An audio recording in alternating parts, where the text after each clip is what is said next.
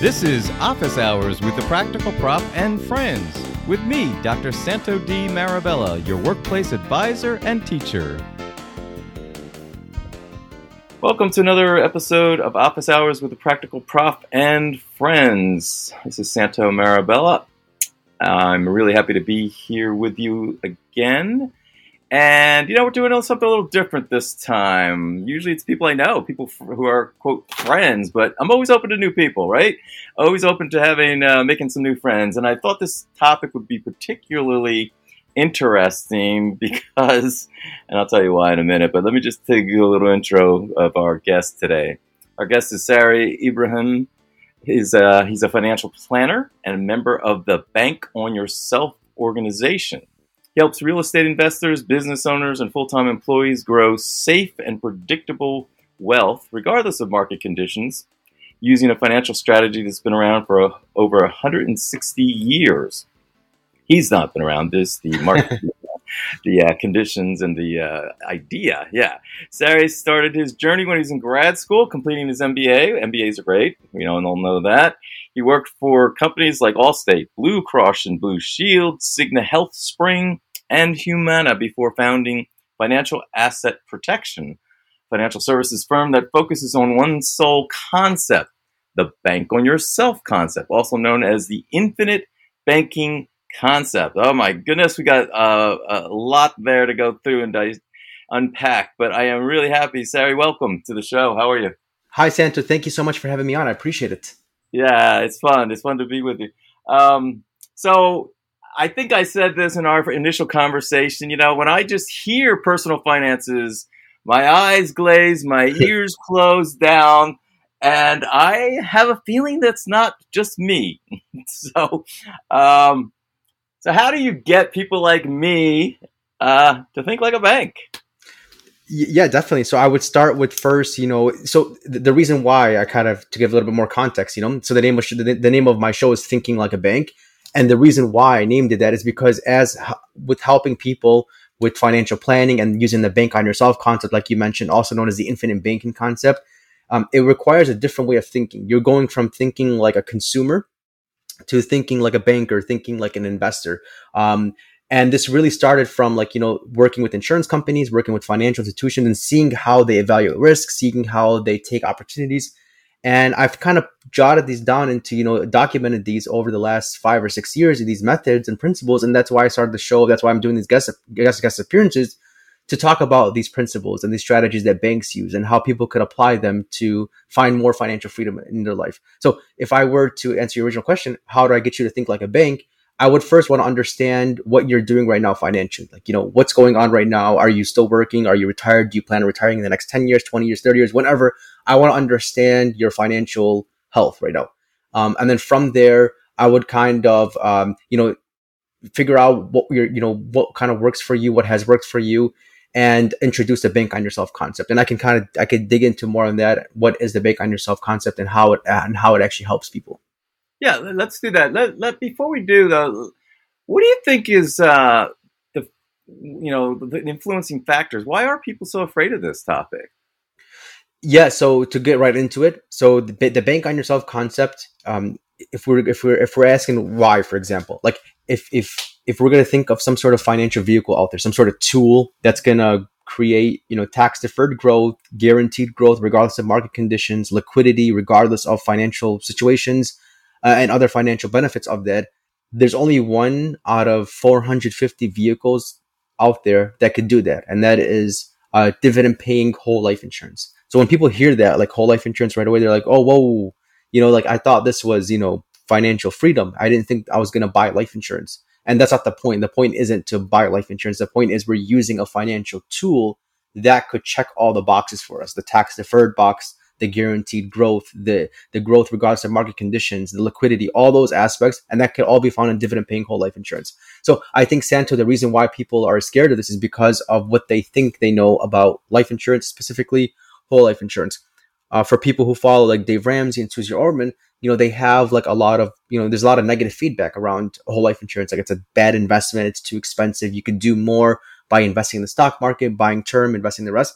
And and those are kind of different arguments, different perspectives on this. But I think that the main point is that people are, don't know more about whole life insurance, uh, especially designed whole life insurance, which we could definitely talk about. You know, w- what makes it specially designed. Sure, sure. But you know what? Actually, I want to step back because I really meant why are people afraid of their personal finances? Oh, okay. Yeah, um, that's a good question. I think people are afraid. So um, when I deal with a lot of clients, for example, and there's one section on the financial analysis that we're working with, it talks about debt. And sometimes I talk to clients and they're like, you know, I have so much debt, I don't even know, I don't even know where to start. Like they have like four or five credit cards, mortgage, personal loans, uh, maybe a second mortgage too, and they have all these loans and they don't know where to go because they don't, you know, first of all, they don't want to, they don't want to um, zoom in on it too much because it's going to remind them of too much negativity. But I think the opposite is true. I think that when you zoom in on it and you focus on it, you're more likely to solve that problem. So I think that's that's to answer your question originally. I think that's one reason why people are scared is because they don't want to face something that's negative. Um, another reason too is like um, they don't know they don't know where to even start. So I, I created something called a, a personal financial tracker, and I give this away for to clients for free. It's just an Excel sheet, and it has like their checking account savings, you know, if they have cash value in their life insurance policy, their 401k, IRA, all their assets on one side, and then income they earn for that day. And then on the right side of it, all their debt, like credit card number one, credit card number two, credit card number three, and so on, the mortgage and all these. And I and I do this actually, believe it or not, I do this every day. So every day around like seven o'clock in the morning, I log into all my accounts, and it takes me about ten minutes to do this and I go through the Excel sheet and I plug in each figure for each section. So checking, savings, everything. And then people ask like, why do this every day? And the answer to that is because when you measure something so closely, you're more likely to control it. So if you are, if you have a lot of debt and you know the debt, you know exactly where it is, which credit cards, you're more likely to uh, accomplish it. You're more likely to solve that problem. Yeah, that's a really, really, really good point that I hope listeners are getting because um, it's it's the opposite of avoiding, mm-hmm. right? I mean, it, it's when we are in those kinds of positions, those financial positions where we just feel like the hole is way too deep and we're never going to get out. The, the, the, the usual reaction is, okay, I'm just going to ex- avoid it. I'm just going to ignore it. And then it gets worse and worse. And of course, then our anxiety, our stress, everything goes up.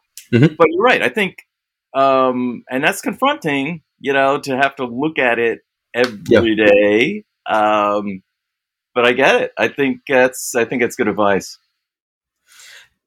Yeah, definitely. Um, I, I think as you're doing it every day, what's going to happen is for that day, that later on that day, you're going to make decisions that are probably this is, this is especially true for entrepreneurs. You're going to make decisions that are going to revolve around your goals. So so you might not have any debt at all. So every day you're logging in and the debt section could be zero. But what about the other side, the asset side? You're going to be thinking, how do I increase, you know, my my savings account? How do I increase my profit account? How do I increase my 401k account, my IRA account? You're thinking about how to add into that plus side too. So it's not just about avoiding the debt too, uh, but also how do you build on the asset side? And, and I think that if you are looking at it every day, you're more likely to achieve them and more likely to increase those results. Yeah. Yeah. Um, you know, in the in the intro that I, I read about you, it says uh, regardless of market conditions. Mm-hmm. So how can that be? You know, we're, we're in such a volatile time, right? Yeah. Yeah, exactly, and that's a that's a valid question. It's a good question. I think that so so as mentioned already with the bank on yourself concept, it uses out of all the financial vehicles out there, the one that the only one that can create or guaranteed wealth, guaranteed growth, regardless of market conditions, is dividend paying whole life insurance. And the reason why is because let, let me give you an example. Let's say um, you are going to use one insurance company, and this insurance company is a mutually owned life insurance company. They've been in business for over 160 years. So when you buy into them with their whole life policy, you are now a mutual owner of this of this insurance company. You have your policy. Let's say throughout the years you've been funding premiums. You've been putting money into this policy over the years. Let's just say, for example, 10 years later, you have $100,000 in cash value. It doesn't have to be 100,000. Well, let's just say it is. Now, let's say there's another recession or something bad happens in the stock market. It goes down dramatically. People lose a lot of money in their 401ks, and their IRAs, in their mutual funds, index funds, uh, like what happened in 2008.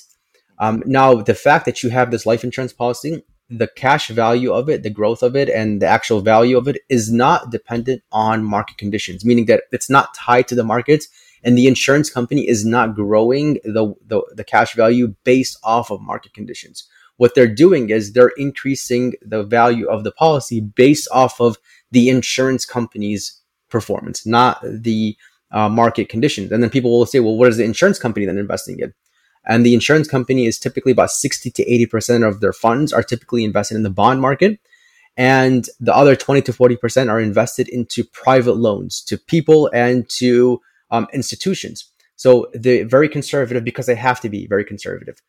Um, so, and they have a way insurance companies of not falling into market volatility. So that's what you're actually getting when you when you have a whole life policy.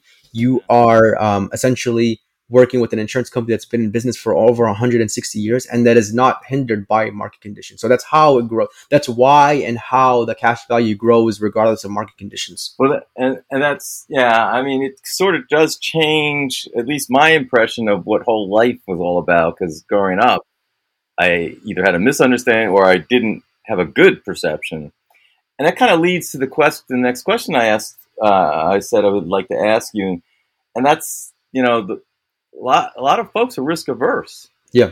And so it's like uh, my question was, what's the prognosis for success for those risk averse client?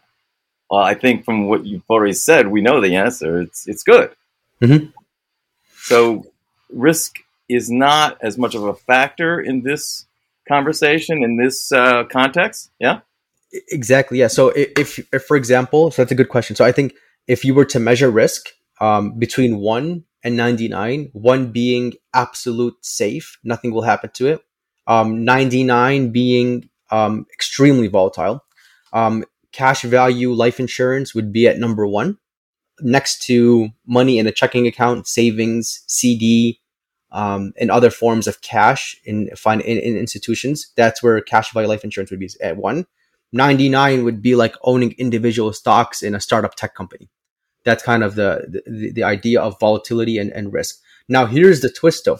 So let's say, for example, somebody's like, well, what if I want to have higher risk in different part, different stages of my life? What if I want those higher risk investments? Well, you could do both. So you could have your money in whole life insurance, in cash value whole life insurance, the bank on yourself way, and then borrow from that and then use that for the more volatile investments. But your base, your foundation is still at that one level, that one mark. And I think that everybody should be closer to that one, um, regardless of your age. You should have some reserves at the one level, one or two level, um, while it's still taking advantage of the higher risk levels. But still, your your your foundation, your core is at that one mark. Yeah, yeah. You're um, just uh, let me do a quick in, uh, ID. We're at uh, halfway through. This is Office Hours with a Practical Prof and Friends, and I'm uh, your host, Dr. Santo D. Marabella. And today uh, with me is Sari Ibrahim, and he is the CEO, president, and founder of Financial Asset Protection.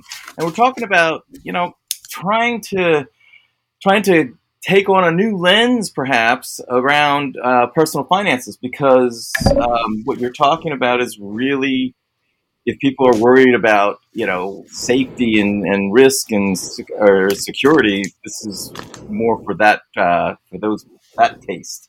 Mm-hmm. Um, I'm guessing sometimes there's less success or perhaps maybe even failure. Um, what's your perspective on failure? Yeah, I think from us, obviously, from a, of course, from an entrepreneur standpoint, I think that fail, failure is a requirement, right? It's almost like um, people have different perspectives on it. So like one perspective of failure is that it's going to bring you down. So you should avoid failure. And then the opposite of it, usually entrepreneurs are, it's, um, at least in my experience, it's failure is the, is the prerequisite for the next step. In other words, if you want to be a successful entrepreneur, you have to go through the failure first. It's a requirement. And it's also, and, it, and I never, and I don't believe that it's always a failure. For example, let's say you start a business, you invest a hundred thousand dollars, two years later, the business doesn't work. You have to go back and get a full time job now. I don't, in my opinion, I don't think that that one hundred thousand dollars and those two years were a complete loss at all. I think if anything, you probably gained more in that two year period um, than you did in like thirty years of employment. You know, I, I the reason why is because everything was on you. The marketing, the sales, the project management, the product development, everything was on you during that time. So it changes you. And I think that even though the business wasn't financially successful, I think that you walked away with success. And then here's the thing that, that you can go back to your job and then go back into entrepreneurship again. Nobody ever says that there's a limit to how many how much failure you can have. Because here's the thing. Um, you know, when we think about, for example, school, right? Like you're in high school and you get an F in math, obviously that's a bad thing. From an academic standpoint, that's a bad thing. It's not like you could take that course again and it'll be fine. Like if people aren't going to think about it that way, you're not going to think about, all right, I could take this course like two or three or four times. You don't have that much time in a high school period, nor do you want an F on your report card. But I think that entrepreneurship is not like that at all. Um, entrepreneurship is like, I'm going to keep getting Fs in this class until I finally get a C.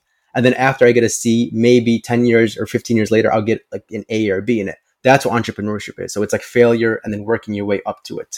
What about for individuals? Is it the same? Yeah, uh, yeah. Depending on your goals, yeah. A lot of the content I talk about is you know for entrepreneurs, but yeah, absolutely. You know, uh, for individuals, absolutely, because people have different goals and, and, and things that they want to accomplish. Like think about like sports, right? When you start off with the sport, nobody starts off like amazing at it. You know, Santo, there's an awesome book. Have you ever read the book Mindset by Carol Dweck? No. Okay, no, that book is that book is amazing. Um, and she talks about this. She talks about the growth mindset versus fixed mindset. So, in like like in sports, you know, usually professional athletes, when you hear about their stories and you look into their history, you hear about them like they never made it on the basketball team. You know, they're throughout high school, whatever the case is, so, something like that. And it's because of how many times they tried over and over again until they actually got it. So people, I think, a lot of times confuse like talent with like practice, where it's like the talent comes naturally to you, and that's what you should proceed on. You should proceed on your natural abilities. And if you don't have that natural ability, you should avoid the things that you're going to accomplish individual, you know, in individual capacity or whatever. But I think obviously, you know, the book Growth Mindset by Carol Dweck, it disputes a lot of those, those things, those, those perceptions that people have in that, that everything you want to accomplish is based off of practice and failure and, and learning from those failures and consistent improvement. Meaning that if it doesn't work one time, uh, and doesn't work a second, it you could do it. You know, there's no limit to how many times you could do something over and over until it works. Yeah, I I wish we could. Well, we do. We'll have this recorded because there's a, a number of employers that I would like to send this to because their employees are scared. They're they're scared of failing, and the individuals are scared. And I think the point that you're making is failure is not terminal. Yep. Exactly. Failure is a transition. It's a step. It's it's a movement towards um, or away from something, but it's but it's not the end. And I don't know where we got that in our mind. You know that that's the end of it. It's not. Uh, I like. I like. I think that's a really healthy perspective. I, I appreciate that. Um, so, yeah, for you, this has been a, an interesting journey. Like, so what what attracted you to this particular niche? Um, you have a lot of great experience, a lot of great corporate experience, um, you know, that entrepreneurial spirit that a lot of people have. It sounds like you had that bug. Um, but what, what draws you to this? Yeah, definitely. So, um, while I was doing my master's degree in business, and I, I, I originally wanted to be a project manager, so I got my concentration in project management, and I wanted to get into project management. Um, but like other things in life, you know, it, it's it's it's not what you think it is. Like it's not, you know, just because of I, I, I assumed that I was going to like project management, but once I got into the courses and I was doing some internships, I didn't really see myself doing that for the rest of my life. So I, I was working at Allstate and I, and I was really, you know, and it's, and Santo, the reason why I say this is because it's kind of unusual for, for a lot of people. Like I was the only one in my class, um, who was working in insurance. Everybody else was doing project management, technology, more of like the younger fields, younger industries, you know? So insurance is kind of like an older industry to get into. Um, and but i for some reason i really liked it because of the way that insurance companies thought the way and then applying those principles that i've learned with clients like having uh, translating this material to clients was really intriguing to me risk management how insurance companies are were always looking to grow and expand their client bases but also were picky with their clients too because they didn't want to take on too much risk that also that that started to open my mind up to problem solving. So I be, I started to enjoy problem solving, and I enjoyed when I would talk to a client and they would say, you know, they had this problem and I was able to solve it, you know, using uh, either the insurance company beforehand or if there was a claim, and then kind of working with the clients to work through it. I enjoyed doing that, and then that led to Medicare.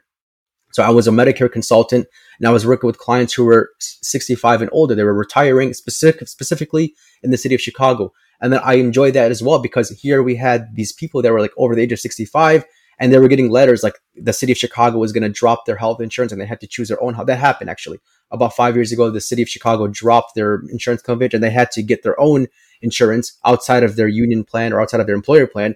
And these people were like scared, like, what do I do? You know, how do I do this? And I was like, I got this. I know I, I understand this. Let me show you and people would like say like oh my god before i met you you know this was like uh, really difficult. It was really it was really stressful but you made it really easy. And not that you know and I, and I i don't think i'm that smart. I think i'm just that passionate. I like to work with people. I like to listen.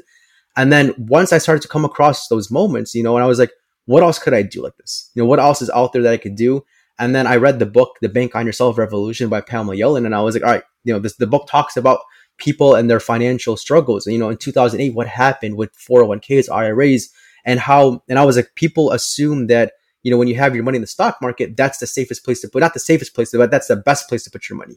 And I was like, that's a, that's, that's a problematic way of looking at it. And I wanted to solve that problem, which is why I became a bank on yourself professional, why I started the podcast, why I'm a guest on other people's shows, and why I'm an avid, you know, um, an advocate of safe money and, and guaranteed growth because I want as many people as possible to know about these strategies. You know, it's you use the sports metaphors, um, but that's really what you are. You're a coach, and people want somebody they can trust to talk about this stuff because it is a little bit of, uh, scary or intimidating or just different from what they're used to.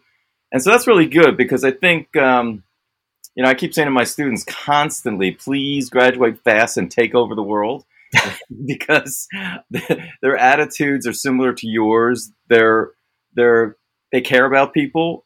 And, you know, that's sometimes not found in our mm-hmm. businesses today. And I, I think, you know, we need to go back. Sometimes uh, going forward is really about going back to the basics.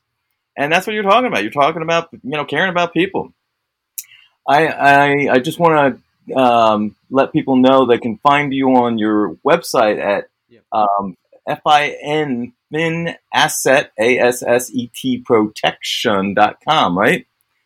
Exactly, yep.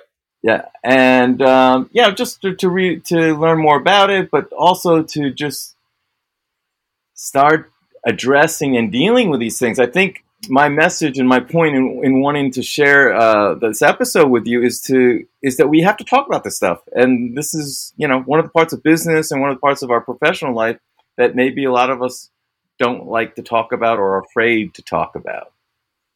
So um, I'm really grateful. What, um, real quick, what do you think's going on with uh, the inflation? Yeah, so obviously, you know, if you if you haven't heard, inflation is happening right now. You could see it right. by the cost of goods and services going up in some areas dramatically, like in real estate, the values of homes, especially like in Chicago and other big cities, the values of homes have gone up dramatically. And um, the cost of lumber and the cost of other items to build houses, that's also gone up too, which is another reason why prices, home prices are going up. Um, so we see these, you know, in- increases, and it's obviously because of the shortage of shortage of supplies from 2020, from last year, from the pandemic. So, uh, and that's going to result in a lot of other prices going up. So, like wages are going to go up, hopefully, um, and things like that are going to go up. So, I guess in the sense of financial services and financial planning is what do I do with my money during inflation? And the answer to that is you want to place your money in financial vehicles that increase with inflation. That means when inflation goes up, so does the value of your of that money, of that cash where it's sitting. And one place that doesn't happen is in bank accounts. So when you have money sitting in a bank account in a checking account, savings account, not earning any interest or very little interest, like 0.01%, what's happening is you have your money sitting in the bank, let's just say $30,000, and the value of everything is, is going up. What's happening really is your buying power is going down because the ability to use that money and trade that money for goods and services reduces during inflation which is which means that you want that money sitting somewhere that rises with inflation as inflation grows so do the in- dividends or compound interest associated with that account also increase with with inflation. So that means when inflation happens, it, it doesn't really matter which which position you're in because your your cash is also growing with inflation. So what kind of accounts for people that are wondering? Okay, what's a growing account in inflation? Yeah, so um, you know, talking about bank on yourself again. So bank on yourself, the Yeah. use of dividend, back, right? yeah, yeah, the use of dividend paying whole life insurance. Um, you know, the, the whole life insurance when when inflation happens, the dividends grow, and the reason why dividends grow with whole life insurance is because if you remember, I mentioned it's you're buying into a mutually owned insurance company, and what you know with these insurance companies during inflation, what's going to happen is they're going to increase the cost of insurance because obviously inflation is going up. They have to pay their employees more. They have to pay for more expenses. Everything goes up, just like every other industry, every other place. Everything's going to go up. So while inflation is happening, the dividends also increase with it. And when dividends increase, so does your cash value. It grows with it. Um, that's how, so that's one place that you could put it. Another place I would recommend is investing in real estate. You can invest in real estate as a passive investor. That's where you just all you're doing is you're not doing any. You don't have to find the deals. You don't have to do anything. All you're doing is finding the investor, and the investor is going out finding the deals, and you're just investing in his or her fund. You could do so with like ten or fifteen thousand dollars. You can invest in funds.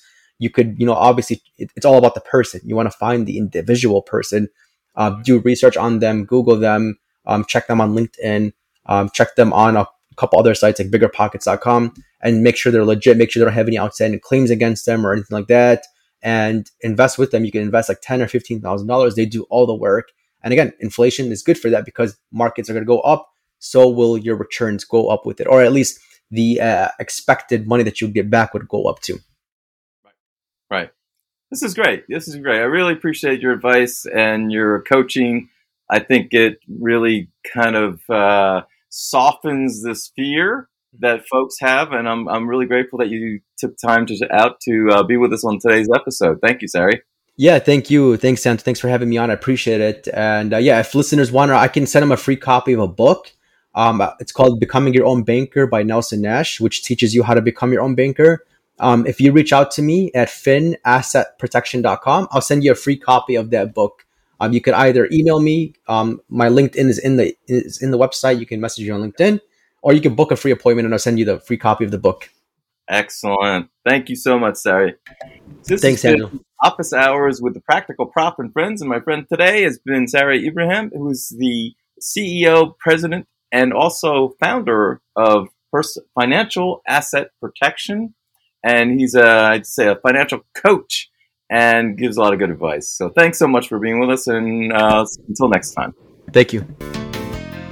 This has been Office Hours with the Practical Prof and Friends, a production of Marabella Enterprises. Follow us on Twitter at Practical Prof and Facebook, Instagram, and LinkedIn at The Practical Prof. Copyright 2021, all rights reserved.